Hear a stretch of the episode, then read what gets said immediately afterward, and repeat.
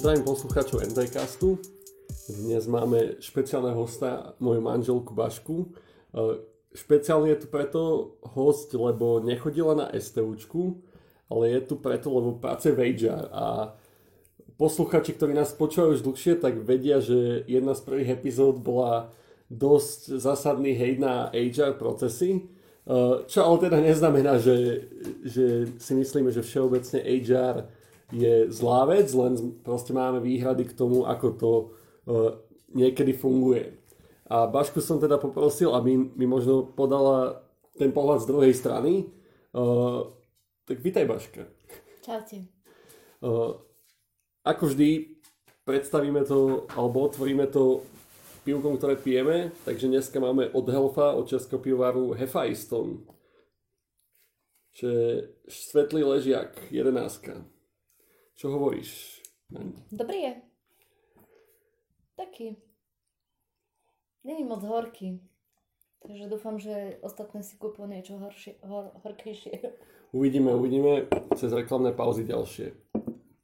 Dobre, uh, tak poďme, poďme k téme. Uh, v podstate by som sa chcel snažiť odhaliť možno bežným ľuďom ten, ten HR proces, lebo veľa, veľa ľudí o ňom nevie veľa, ani ja som o ňom nevedel veľa, doteraz o ňom veľa neviem a zistujem postupne, ako čo sa tam deje a prečo sa deje to, čo sa deje. A uh, začnem možno tým, čo som ti už spomínal uh, pár dní dozadu. Som prednedávnom čítal taký článok, že uh, HR vo firmách by mal prebiehať tak, že ten výberový proces by sme mali vyskúšať na našich súčasných zamestnancoch a ak ani oni to nie sú schopní akože spraviť, tak buď teda, hej, mali by sme ich asi vyraziť, ale ak sme spokojní s ich prácou, asi máme blbý, blbý HR proces. Čo sa deje teda veľmi, veľmi málo, ale, ale dobre, že keď, keď ty uh, robíš HR alebo robila si aj v minulých firmách na, na iných pozíciách, tak ako, ako sa tvorí ten vôbec výberový proces? Že keď, čo, ako vypadne nakoniec to, čo tam je?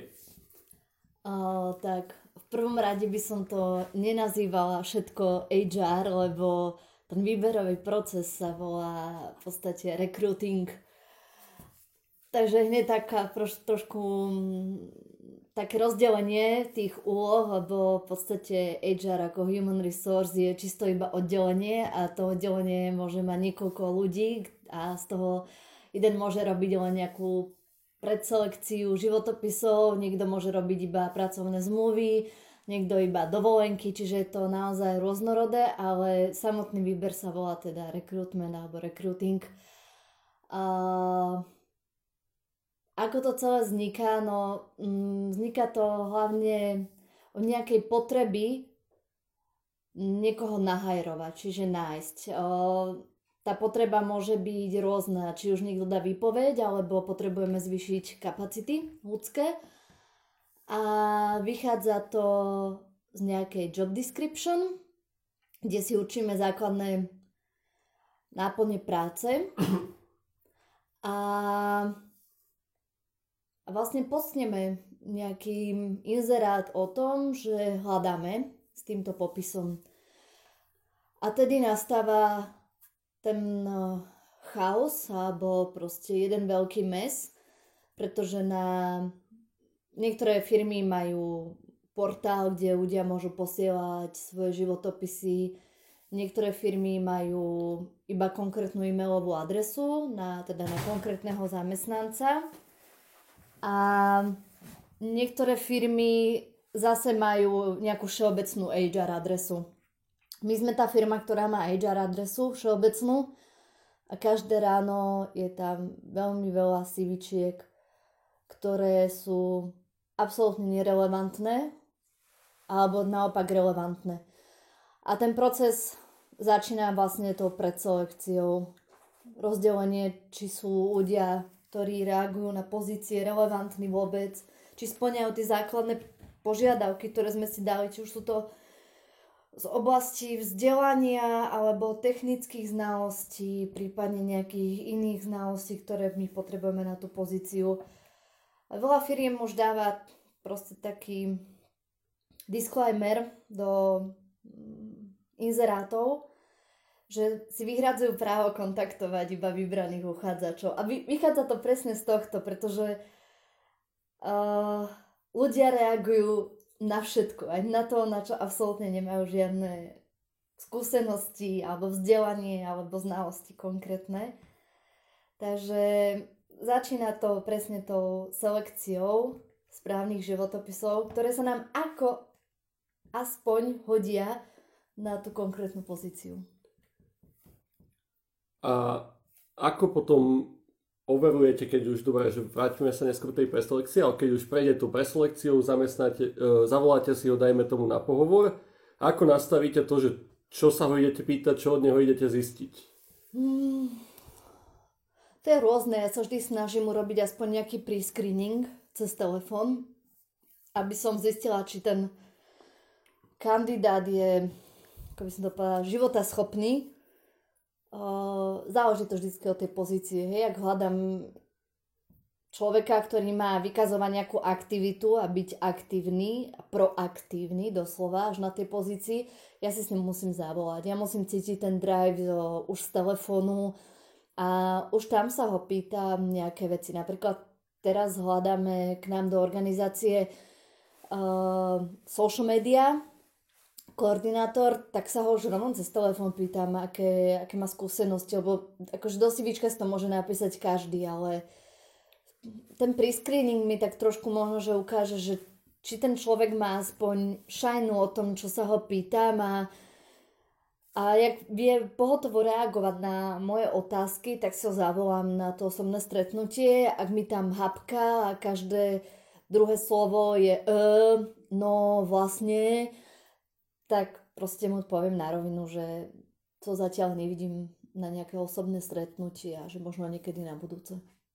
Dobre, ale človek môže, dajme tomu, hapkať aj, aj keď vie, ale má stres jedno s druhým a tak záleží to, si záleží to od pozície, že keď teda by to nebolo, dajme tomu, nejaká komunikačná schopnosť, že môže toto ovplyvniť, to rozhodnutie do takej miery, že z toho človeka nezavolá, že stáva sa to? Že akože taký zlý dojem človek urobí, že si ho už nezavoláš? Mm, aby som sa nikoho nedotkla, ale zatiaľ som neobsadzovala technické pozície, kde možno, že tie Eh, komunikačné schopnosti nie sú také potrebné. A väčšinou som obsazovala presne také pozície, kde tie komunikačné schopnosti museli byť na úrovni. Takže na, ten na to slúži ten prescreening. Aby som hľadala čisto teoreticky, uh, možno, že niekoho, kto potrebuje ovládať nejakú technológiu, tak mm, nepotrebujem, aby, aby plynulo rozprával alebo niečo iné. Proste stačí mi, že ovláda nejakú technológiu, ale to si viem, to si viem jedine otestovať potom až priamo na základe nejakého testu. A to jedine buď tak, že mu pošlom nejaké zadanie na vypracovanie e-mailom, dám mu nejaký deadline, to je naozaj individuálne, či už hodinu, dve alebo dva dní. A, a na základe toho sa rozhodnem, ale väčšinou mám skúsenosti skôr s takými yes. pozíciami, kde treba komunikáciu a, a ten stres, no, mm, ja sa vždy pýtam, či môžu teraz rozprávať, pretože môže sa stať, že nie každý aktívne hľadajúci človek sedí doma nezamestnaný, väčšinou sú to ľudia, ktorí hľadajú nejakú zmenu a pokiaľ sú to ľudia, ktorí sú v práci, tak sa dohodnem s ním na konkrétnu hodinu a zatiaľ sa mi nestalo, aj keď možno, že zostal zo začiatku keď zdvihol telefón a som sa predstavila, kto volá, bol v práci a viem, že open space, kde sú ako v králikárni, každý tam počuje, kto s kým telefonuje, tak väčšinou sa dohodneme na konkrétnu hodinu a potom si zavoláme. Zostaneme ešte teda pri tom uh, recruitment procese, ako si ma správne opravila. Uh, jednu z výčitiek, čo si pamätám, keď sme, keď sme natáčali ten podcast o HR, bol, že, že do toho, už do tých inzerátov častokrát firmy dávajú uh, nerelevantné veci, respektíve do požiadaviek dajú veci, ktoré by boli nice to have, že dobre, že toto by sme ocenili, že, že už veľmi zle sa vytvárajú tieto, tieto požiadavky. Aké máš ty s tým skúsenosti, respektíve asi si aj pozeráš inzeráty iných firiem, alebo čo, že ak, aký máš na to pohľad? Mm, ja mám skôr pocit, že sa od týchto požiadaviek upúšťa. Respektíve uh,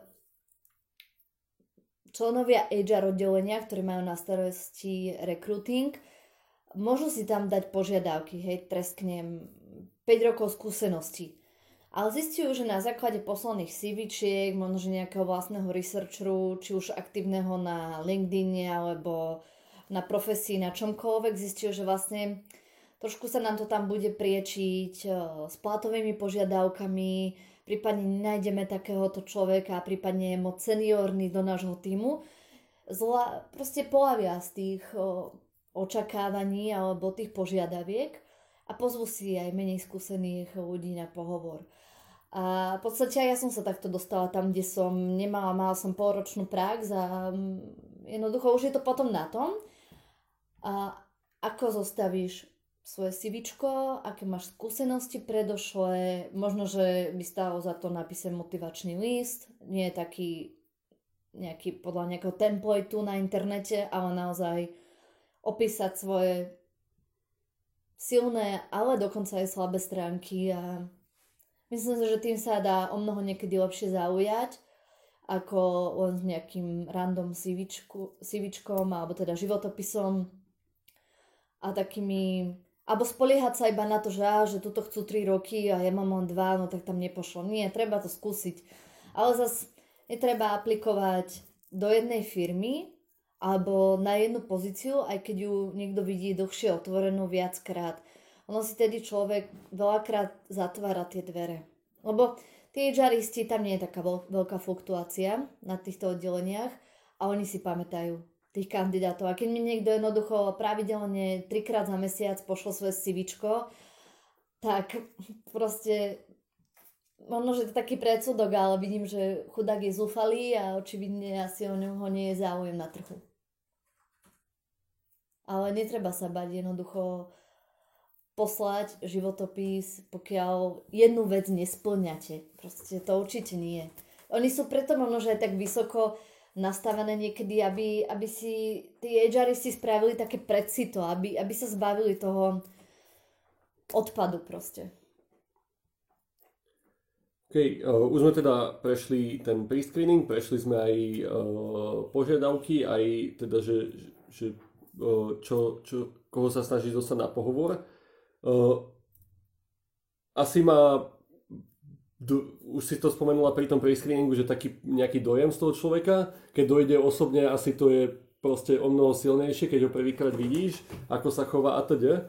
Uh, ako je toto dôležité? Čo, čo, bol, čo boli také najväčšie možno mistakey, čo si zažila, alebo naopak, že kto na teba spravil veľmi dobrý prvý dojem hneď? Zažila som asi oba prípady. Aj taký, že životopis proste úplne vymakaný, pri screening úplne, že perfektný a došiel na pohovor a úplný úzer. A, ale aj za zopačne, životopis nič moc, len taký strohý, nejaký pre-screening sme spravili a nakoniec došiel a jak som sa s, s tým kandidátom rozprávala, tak úplne perfektný pocit. A niečo obdobné sa mi stalo v podstate dneska. Väčšinou tie pohovory mám do pol hodinky, 3 čtvrte hodinky. Väčšinou si aj tak povieme už v tom pri screeningu, nebudem sa pýtať e, na veci, ktoré sú vypísané v životopise. Ale dneska som mala presne takého kandidáta, ktorého CVčko bolo veľmi strohé. Keď sme spolu mali pri screening telefonicky, tak e, bol taký ako by som to povedala, nepôsobil, že roztrží to, ale vycítila som, že má očividne veľa roboty a nevie sa, úplne sústrediť na ten pre-screening, ale má celkom zaujímavé skúsenosti aj, aj nech to nevyznie diskriminačne, ale bol trošku starší, čo sme presne na túto pozíciu chceli. A vysvetlo z toho to, že som s ním mala vyše hodinový pohovor a dúfam, že úlohu, ktorú som mu poslala, spraviť dobre a pôjde do druhého kola. Takže je to vždycky individuálne.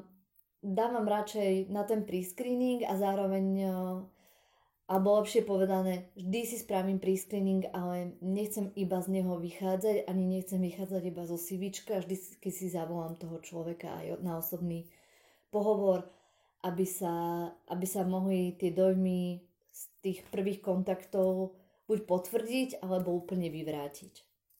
No čo je to? Si mi nezodpovedal na tú otázku, že čo boli proste, že Ježiš, to je čo toto za človeka, alebo tento je fakt dobrý. Lebo tak všeobecne, hej, že mala som dobrý pocit, nemala, ale čo sú to tie veci? Um, ono, či už som predtým robila v personálke, kde sme mali uh, klienta, kde som mala možno, že nejaké jemne diskriminačné požiadavky na kandidátov a jednoducho musela som na ne prihliadať. Či už to bolo od že spôsobu vyjadrovania sa cez obliekanie, cez nejaký prejav, či už verbálny alebo neverbálny tak stalo sa mi raz jedna pani, to už bola fakt, že pani, cez telefón znela hrozne, úplne ma akože sundávala, že dúfam, že sa ma nebudete pýtať tie trapné otázky na pohovor, že kde sa vidím o 5 rokov, no ja sa už vidím na dôchodku. A tedy som si tak povedala, že no ty môj Bože, to bude pohovor. Ale prišla, bola to veľmi príjemná pani, v podstate s perfektnými skúsenosťami a dokonca sme ju tedy aj plesli do, k nášmu klientovi. A naopak mala som jedného kandidáta, ktorý mal perfektný životopis, úplne proste vyšperkovaný. Až sa z neho stal stalker, ktorý mi pravidelne raz za tri dní poslal e-mail, že či nemám pre neho nejaký job, alebo keď išiel náhodou okolo nášho ofisu, tak sa vždy prišiel zastaviť a teda vždy sa prišiel opýtať, že ako to pokračuje, ten proces výberový. A od prvého momentu som ho nikdy neposlala. Lebo som vedela, že proste to je úplný podivín a nemohla som si urobiť u klienta proste hambu, ale na druhej strane aj tak akože mi ho bolo ľúto, tak som mu proste povedala, že ho zamietli a tak, ale vždy sa chodil spýtať. Ono, každý máme nejaké subjektívne názory na, človek, na človeka alebo všeobecne na ľudí, každý preferujeme iný typ ľudí, ale nezažila som také extrémy, ako sa píše v rôznych článkoch zaujímavých z prostredia HR, alebo naozaj nie. Ale viem, že dievčatá, moje bývalé kolegyne, uh, oni hľadali práve aj tie pozície, alebo teda kandidátov na IT pozície a oni tých zážitkov mali viac. A ako sa snažíš obmedzovať tie tvoje nejaké osobné osobné proste predsudky, sa to dá trochu možno aj nazvať, mm-hmm. lebo predsa len, že tebe možno niekto nesedí, mm-hmm. ale bol by dobrý fit, že mm-hmm. ako, ako sa s týmto bojuje? Zo začiatku veľmi ťažko, lebo presne každý máme, či chceme alebo nechceme, proste každý máme do určitej miery predsudky o ľuďoch. A vždy som sa alebo snažím sa to finálne rozhodnutie nenechať iba na sebe. Jednoducho, aj keď som robila v personálke, poslala som im toho kandidáta, ale vo finále si rozhodli oni, či si ho pozvú, alebo teda či mu už dajú finálnu ponuku. A v súčasnom zamestnaní je to takisto, že to konečné rozhodnutie je až na direct manažerovi. Lebo on s ním bude pracovať, on ho bude mať v týme, on si predsa len viac pozná tých svojich ľudí v týme a vie, či im tam zapadne aj do toho kolektívu, lebo to niekedy je o mnoho dôležitejšie ako možno, že pracovné skúsenosti. Nielen, že najdôležitejšie, ale niekedy to veľ, zohrá tú, proste, tú rolu, tú rozhodovaciu. Posledná možno otázka pred uh, pivnou pauzou. Uh, už sme teda skoro na konci toho rekrutovacieho procesu a že, že to že už, už aj keď si sadnete, aj, aj do týmu vyzerá, že by zapadlo aj všetko, ale jednu vec, ktorej sme sa ešte nedotkli tak do hĺbky je, že či má, či má teda tie technické zručnosti, respektíve zručnosti na tú prácu, ktorú by mal robiť. A toto je tiež niekedy veľmi divným spôsobom overované v rôznych, rôznych firmách alebo rôznych agentúrach.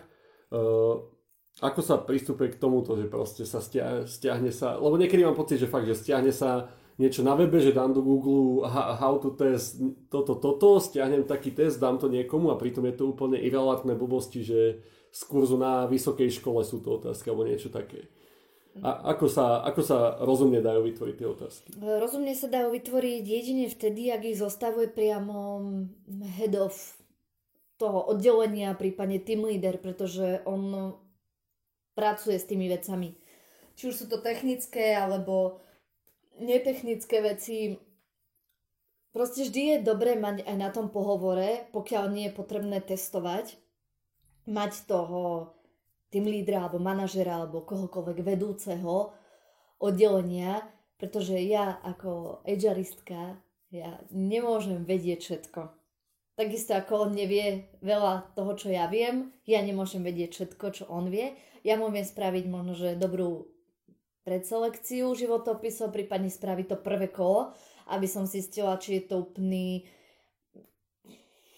úplne mimo človek, alebo či by ten človek stál za to, aby sa s ním stretol ten manažer a už ten manažer vie, ako sa pýtať. Na tom druhom kole väčšinou ten HRista je ten, kto otvorí o, ten pohovor, zoznámi kandidáta s manažerom, a možno, že nejaké detaily ohľadne nástupu platu, ale tú praktickú časť alebo to testovanie, to by malo všetko zostať na ramenách manažera pretože ten človek pôjde do jeho týmu, on s ním bude pracovať a on by si mal vybrať toho človeka, s ktorým bude robiť. A pokiaľ on už nemá nejak dobre nastavené nejak hodnoty alebo tieto výberové schopnosti, tak možno by stálo za to nejaké školenie alebo nejaký tréning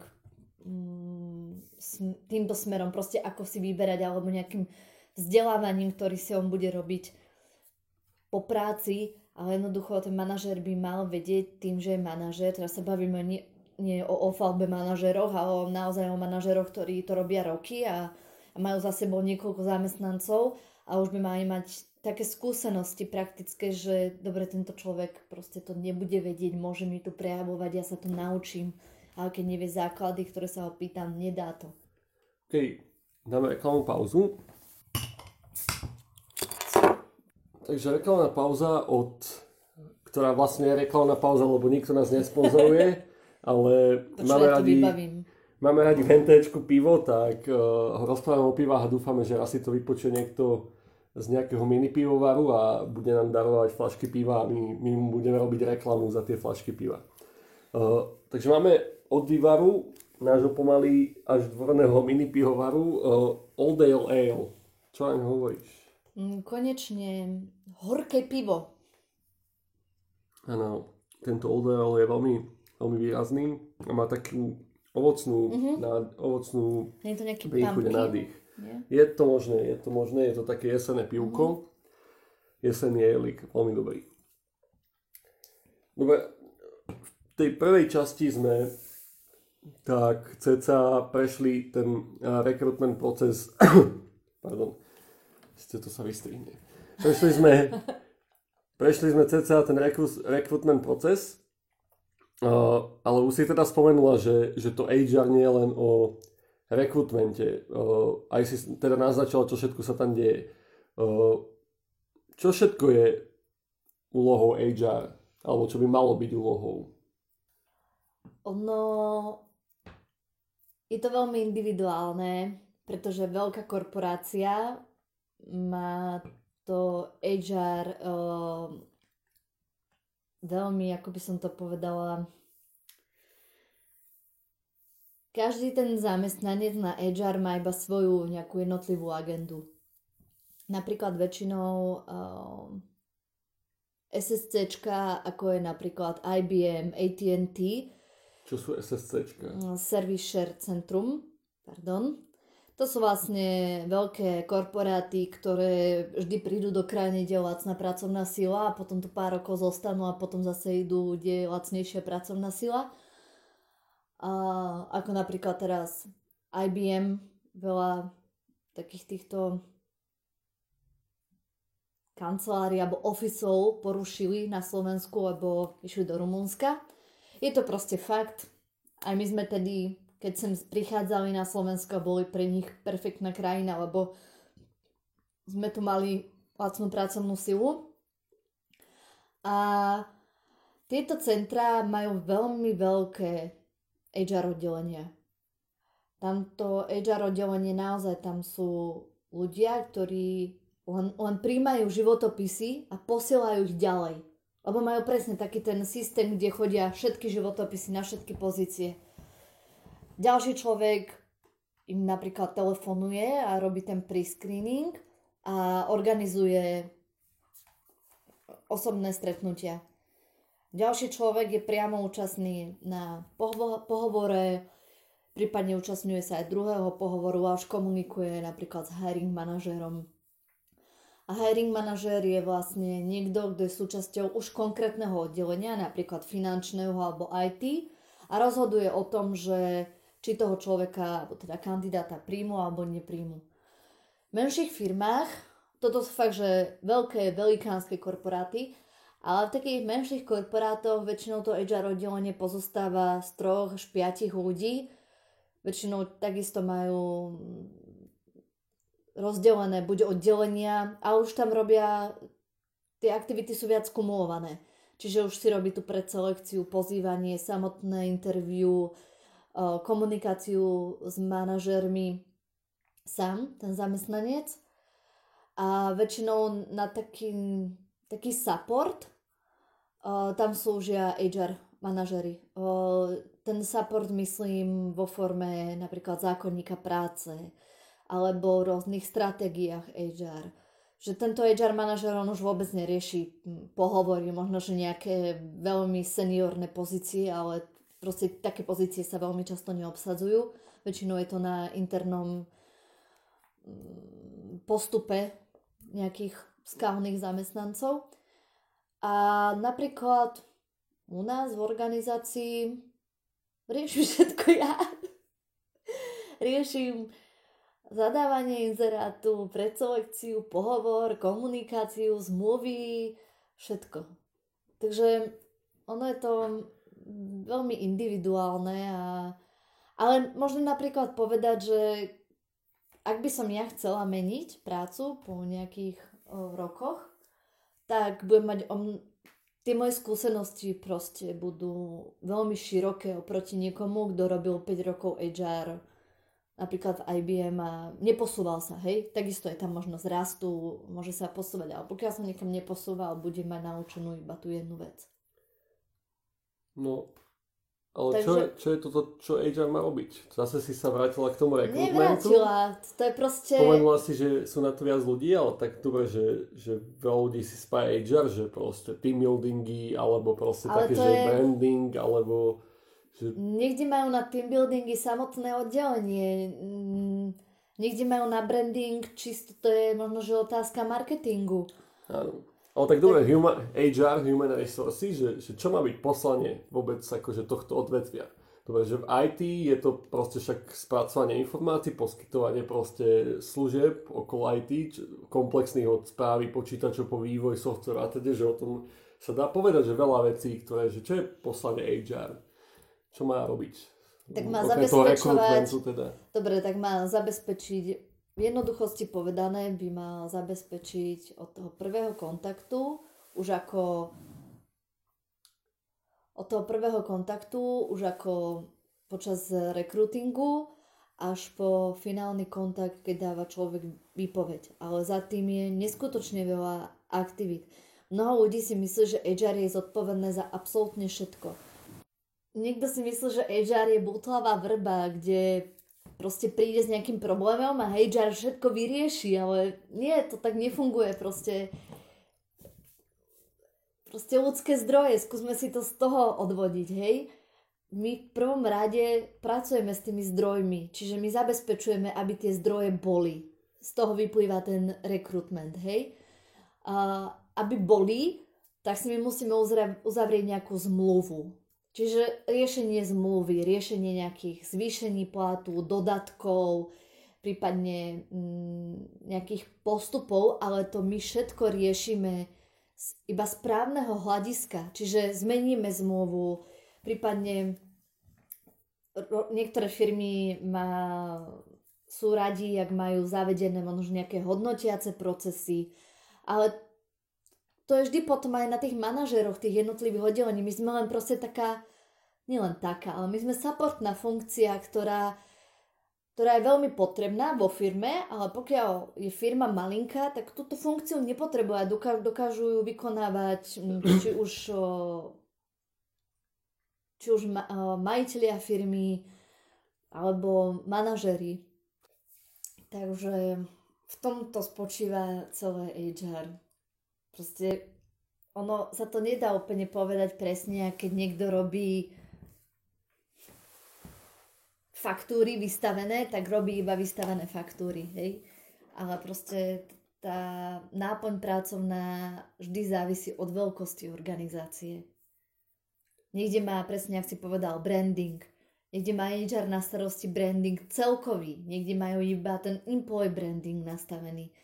Alebo na zodpovednosti team buildingy, deto, niekde majú na to oddelenie, buď office management alebo nejaké iné, inak nazvané oddelenie, niekto to rieši HR, proste vždy to záleží od toho, ako to má firma nastavené a nedá sa to úplne aplikovať na všetky firmy rovnako. Jasné. Tak ešte nejaké veci ťa napadajú, ktoré HR niekedy, niekde rieši, niekedy nie? Čo, o čo všetko sa čuchne HR, o čom vieš?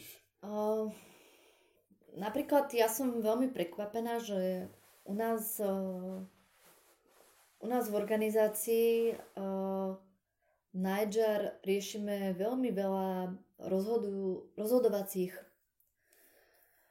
vecí. Proste za nami idú fakt prídu za nami manažéri a pýtajú sa nás, ako majú rozhodnúť, ale proste my sa na nich pozeráme, že nie, nie, ty si, ty si ten, kto má o tom rozhodnúť, ja ti môžem urobiť support, ja ti môžem dať nejakú uh, radu, že takto by to mohlo fungovať, takto by to nemalo fungovať, možno, že aj nejakú právnu radu, alebo usmernenie, ale veľa ľudí si myslí, že HR spraví naozaj všetko. To mi pripomína si adminov support oddelenie. Magician's Club. Áno, ako fakt, oni mnohokrát prídu za nami s takými vecami, že buď sú to úplne blbosti, ktoré, ktoré by sa dali vyriešiť takto a vôbec nie k tomu potreba mm, proste začleniť alebo zakomponovať do toho ďalších 20 ľudí. A naopak niekedy pri veľmi dôležitých veciach, ako je zvyšovanie platu, sa za nami nikto nepríde poradiť. Lebo napríklad u nás my máme na starosti aj budgeting. A pokiaľ jednoducho niekoho plat alebo platová predstava nesadne do budžetu, tak ako ja sa nerozkrájam, proste ja mu to nemám odkiaľ dať tie peniaze. Takže presne s blbosťami alebo s dôležitými vecami niekedy neprídu a potom Čiže to budgeting je ďalšia vec, ktorú môže ísť riešiť napríklad. A, áno. Vždy je, to, vždy je to v kooperácii samozrejme s finančným oddelením, pretože finančné oddelenie vie plánovať ale samozrejme nejaký forecasting sa robí aj na HR, aspoň v hrubom vodzovkách, ale je tam vždy kooperácia aj s finančným, pretože oni vedia, aké finančné toky idú do organizácie. Jedna z vecí, ktoré sme riešili teda v, v tom hejtovacom podcaste, boli boli aj informácie teda o platoch. Konkrétne, že, že firmy firmy to neradi zverejňujú, respektíve, že, že proste snažia sa to vytiahnuť od toho človeka a proste potom to vyzerá také ono, že ty nám povedz a že dobre, keď nás podležeš, tak sme radi a potom ti nedáme, dajme tomu viacej, čo samozrejme mhm. záleží od ferosti tej firmy, ale že, že ako to je, že Samozrejme, všade je to inak, ale tak niekto má tabulky, niekde je to fakt, že konkrétnemu človeku možno dajú viac, možno menej, ale určite nie každá firma je čestná, nie každá firma je fair. Ako sa v tom HR svete k tomuto všeobecne pristupuje? Lebo už som aj znútra HR počul také, že nečestné praktiky a teda. O, veľmi pekne si to podotkol, že niektorá firma je čestná, niektorá nie. že fakt dám teraz za, za našu organizáciu nemenovanú ruku do ohňa, Tu lebo... nemenuj. A nie. a ruku do ohňa, lebo tým, že bohužiaľ naše finančné prostriedky sú do určitej miery obmedzené, nedokážeme profitovať na nejakom predaji alebo niečo podobnom, a máme tabulky. A teraz sa nám stala presne taká vec, že sme ideme príjmať človeka, s ktorým máme viacročné skúsenosti vo forme stáže. A nastupuje na pozíciu asistenta, kde máme v podstate ten, to platové rozmedzie, pohybujeme sa, hej, teraz úplne čisto imaginárnych číslach, od 100 do 200 eur, hej. a proste chlapec je z toho sklamaný, že prečo, prečo také nízke ohodnotenie, ale tak sa mu to aj snažím vysvetliť, že vieš, zober si to, že aj tvoja, budú, teda tvoja budúca kolegyňa, ktorá prechádzala takisto zo stáže na full time, nebolo to pred 5 rokmi, bolo to pred pol rokom, mala tiež takéto isté podmienky, čiže my sa snažíme tým ľuďom dať tú štartovaciu čiaru rovnakú. A takisto to platí aj o seniorných, lebo Môžeme do zmluvy napísať, nerozprávajte si o platoch, môžeme to mať ako nejaké tabu, lebo na Slovensku je to veľké tabu, vo firme si povedať, koľko zarábam a koľko zarábaš ty. Uh, lebo tam nastávajú tie konflikty. My budeme na rovnakej pozícii, ja budem mať tisícku, ty budeš mať 1300, on, on pretože sa napríklad lepšie vtieral do zadku, alebo... Lebo viac makal. Hej, ale tak teraz vieš, ako pri štartujúcej nevieš povedať, či si viac makal alebo nie, ale jednoducho ten nástupný platí dali 1300, lebo napríklad si sa viac usmieva alebo neviem čo, alebo viac možno, že si povedal nejaký vhodný vtip, ktorý práve zapasoval tomu manažerovi a povedal si, že chceš tých 1300, kde ja som možno, že bola tá utiahnutá myška, ktorá na všetko pritakávala a som sa tak bála povedať viacej a povedala som tu tisícku, no tak mi ju dali. Ale ja si myslím, že toto nie je správny prístup a preto by mali byť nejaké platové rozmedzia, ktoré by mali byť pre konkrétnu pozíciu. Jednoducho, keď obsadzujem juniorskú pozíciu a príde mi tam seniorný ka- uh, kandidát, tak mu dám juniorský plat. Ja som v podstate tiež tak išla. Robila som 6,5 roka korporáte, ak by som išla do iného korporátu, tak si môžem pýtať o 500 eur viac, ako mám teraz. Ale jednoducho som si uvedomila, že idem na juniornú pozíciu a zobrala som ten plat, ktorý mi bol ponúknutý, lebo som zase začínala niekde od nuly. A to si mnohí ľudia neuvedomujú.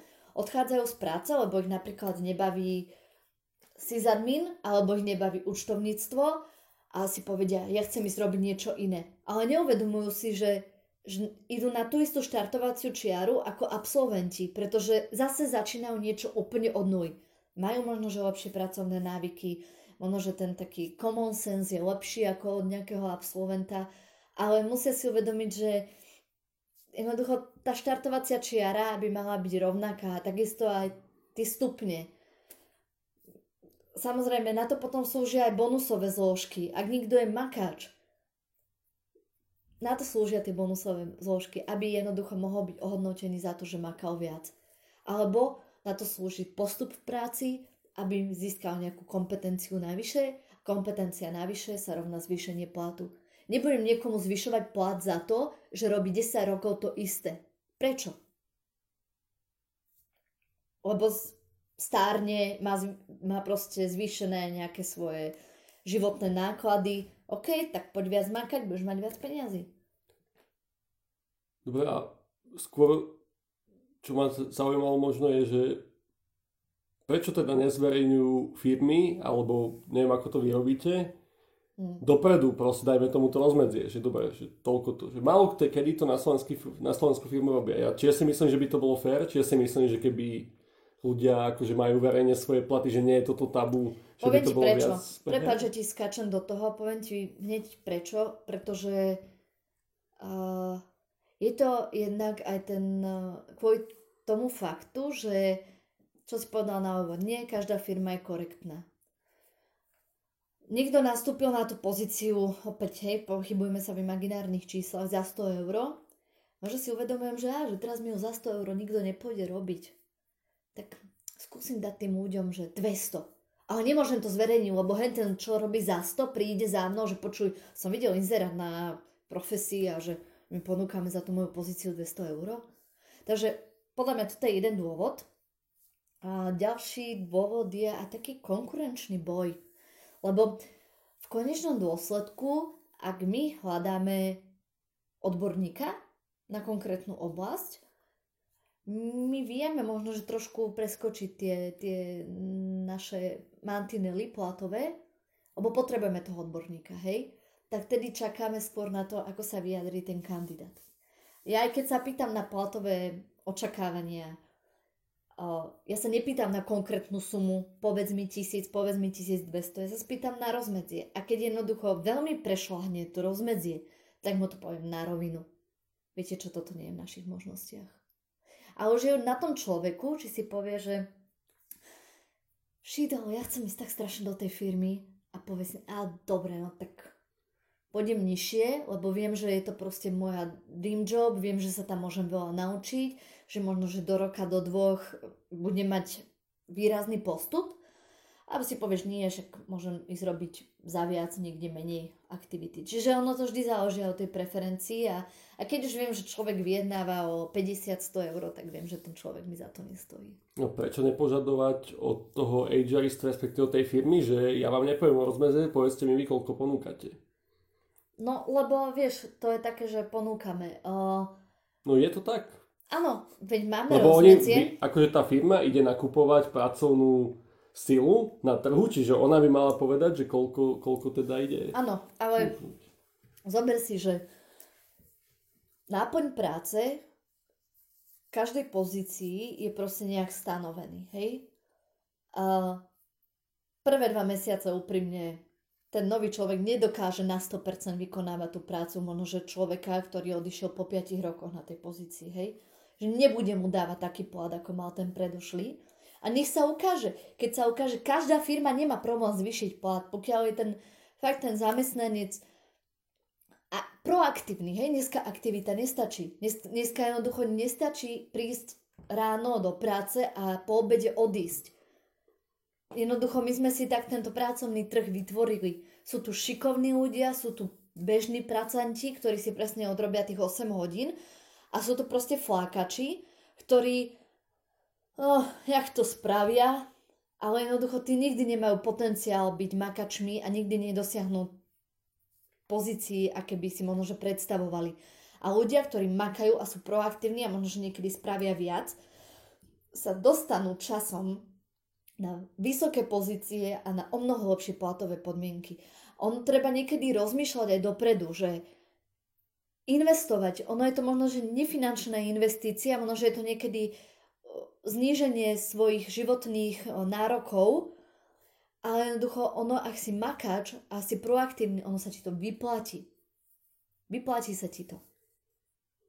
Ale to není o tom, že teraz ja zverejním na nejakú pozíciu, že 1200 a môže sa mi šikovný človek pozrieť na to, že 1200, no to mi za to nestojí keď nezverejním, mne sa môže ten šikovný človek prihlásiť, ja ho môžem mať v procese a môžem prísť za manažérom a za finančným, proste kto má na starosti financie vo firme a povedať mu, pozri sa, máme tu takéhoto odborníka, môže nám priniesť do firmy kontakty, nejaké inovácie, toto, dajme mu o tých 200 eur viac, ako by sme možno že ponúkali, ale získame o mnoho viacej.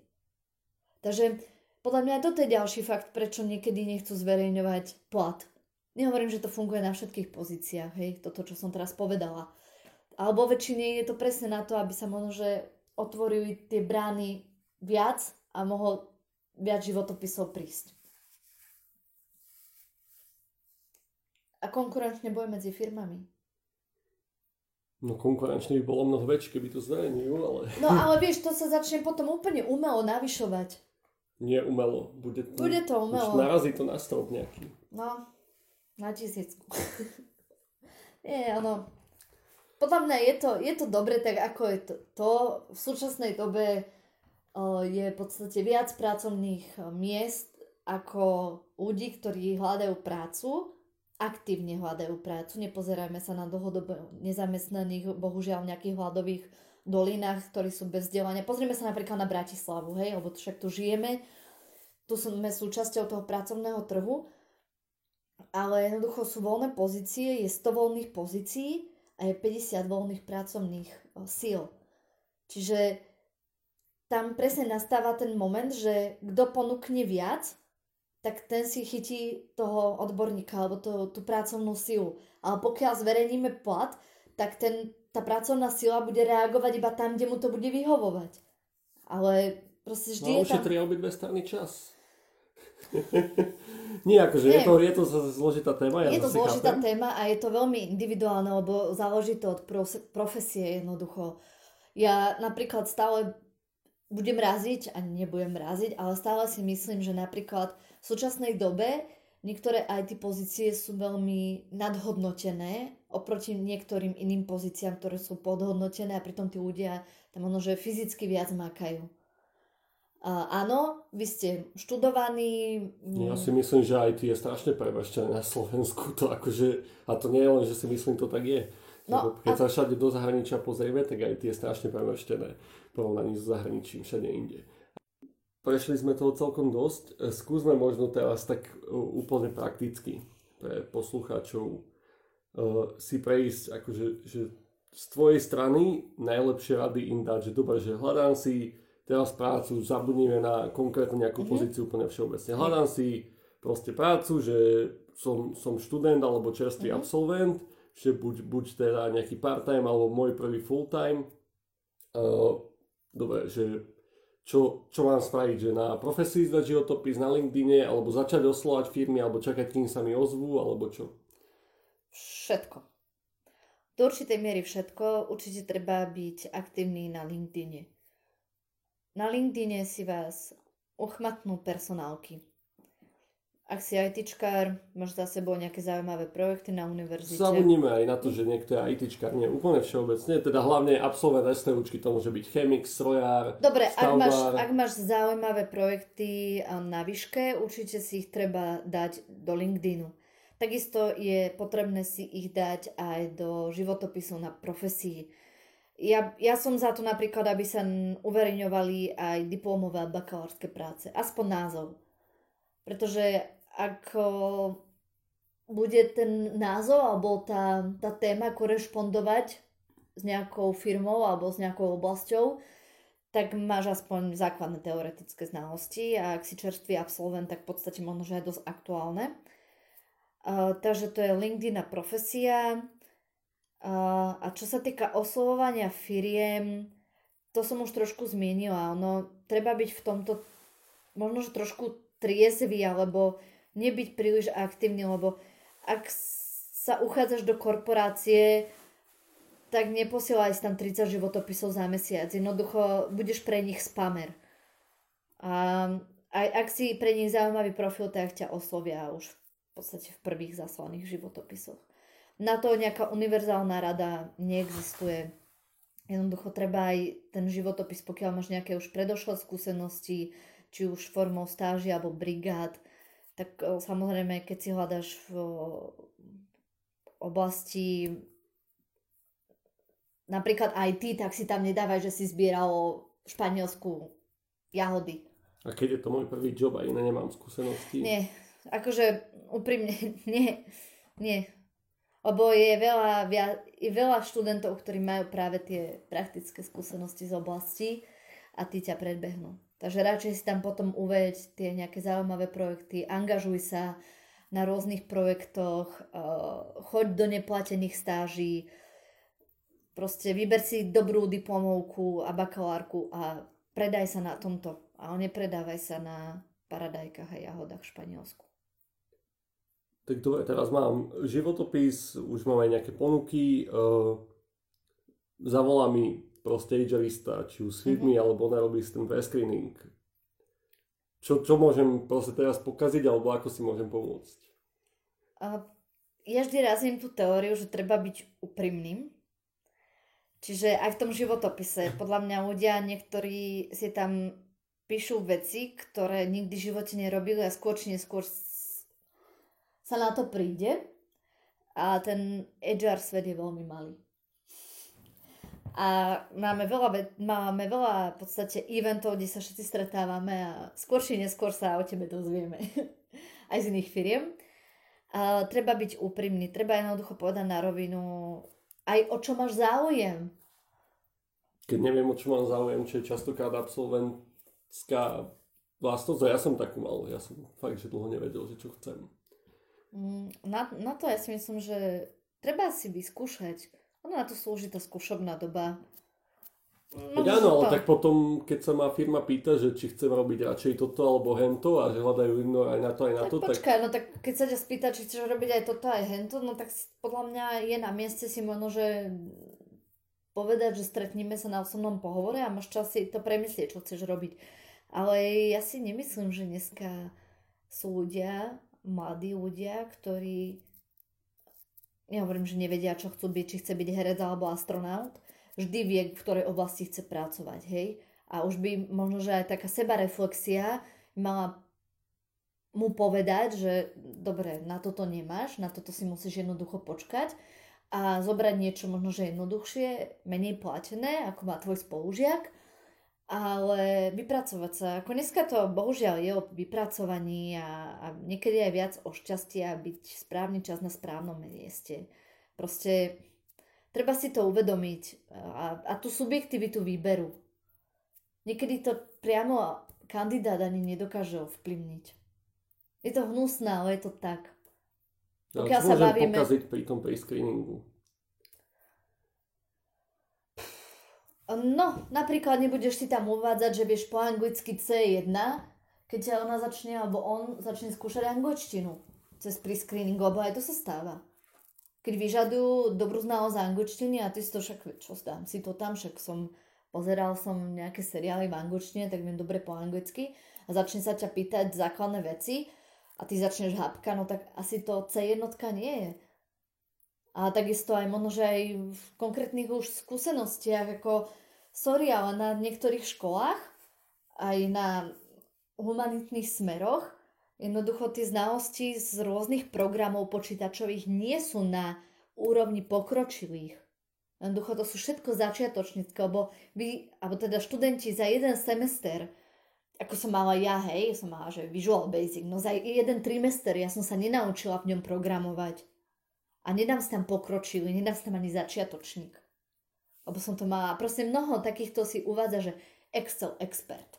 No lebo to mal 3 semestre a spravil nejakú prácu na tom, ale ja mu dám test úplne z bežne pokročilých funkcií a nespraví mi to, lebo jednoducho nikdy nepracoval s ním, okrem na škole, kde to za ňoho robil nejaký iný spolužiak alebo učiteľ, alebo nikdy nepracoval s takým objemom dát, ktorom, ktoré sa nachádza priamo v tom teste. Viem on, že použiť funkciu, ale nevie ju použiť v praxi. Takže na tomto podľa mňa veľa ľudí všeobecne pohorieva, že si uvádzajú svoje znalosti a schopnosti na o mnoho vyšších úrovniach, ako sú. A už som prešiel pre screening a som na tom pohovore. Tam, ako to môžem pokaziť okrem toho, že dojdem proste špinavý a smradlavý. Hej, špinavý a smradlavý. A... Podľa mňa pokaziť opäť zase nejakými klamstvami, prípadne nevhodným vyjadrovaním, prehnanými požiadavkami, príliš vysokým sebavedomím, akože zdravé sebavedomie je fajn, ale nie je príliš veľké. Od toho vyplýva, že nebudem sa ako absolvent hlásiť na nejakú manažerskú pozíciu. Ale také, ja by som to povedala, že základy takého slušného správania sa neskákaj možno, že do rečí tomu personalistovi. Možno, že si treba aj povedať ten svoj životopis, aj keď je krátky, ale treba, z neho, treba si ho prerozprávať a možno, že aj v cudzom jazyku, pretože to skúšanie cudzieho jazyku, ak je ne, požiadavka, tak sa ho budú, budú ho skúšať jednoducho. Takže aj prerozprávať si svoj životopis v cudzom jazyku, neviem, je to naozaj individuálne. Úprimne, ja som sa moc so, s úplný, úplne juniormi stretávala som sa s nimi, ale väčšinou pohoreli buď na tom, že boli príliš veľmi sebavedomí, nadhodnocovali sa, prišiel test, napríklad z Excelu a pohoreli na plnej čiare. Takže proste treba si uvedomiť, kde sú moje možnosti a kde, kde teda môžem uplatniť to, čo viem zo školy a, a hlavne zdržať sa pri zemi. Je to prvé zamestnanie. Nikto neočakáva od teba, že si absolvent a budeš v tej firme najbližších 10 rokov, ako kedysi v podstate možno, že naši rodičia. Ale vždy na to slúži tá skúšomná doba, treba si vyskúšať. Niekto sa nájde až po 10 rokoch, čo chce v skutočnosti robiť a nie je na tom nič zahambujúce, že zmeníš možno, že prvé zamestnania aj 4 počas jedného roka. Nemusíš si všetko uvádzať do životopisu. Uvedieš si tam to, čo pre teba možno, že viac bolo najviac prínosné, kde si sa najviac naučil. A, a treba si to vyskúšať, lebo niekto si myslí, že mu bude vyhovovať veľký korporát a v skutočnosti zistí, že by mu vyhovovala malá rodinná firma. Úplne na záver, čo by si odporúčila niečo alebo povedala možno, čo som sa nespýtal ľuďom, čo sú na pracovnom trhu alebo hľadajú prácu? Ja by som možno, že odporúčila zaoberať sa tým svojim životopisom a je jedno teraz, či si absolvent alebo, alebo už viacero rokov pracuješ. A pretože ten životopis je prvý kontakt o, s HRisom. Tam, tam si buď otvoríš alebo zavrieš dvere. A to sú napríklad len také, také blbostičky, že preklepy. Alebo nezrovnalosti v rokoch. Prípadne hrozná fotografia. To je zase téma číslo 2, ale aj fotka ti vie zatvoriť veľmi dvere. A hlavne podľa mňa tým, že ten trh je naozaj veľký, a je tu veľmi veľa šikovných ľudí, je dôležité stať nohami na zemi. Proste jednoducho zdravé sebavedomie je fajn, ale jednoducho uvedomiť si, na čo človek má, na čo nie. Ďakujem.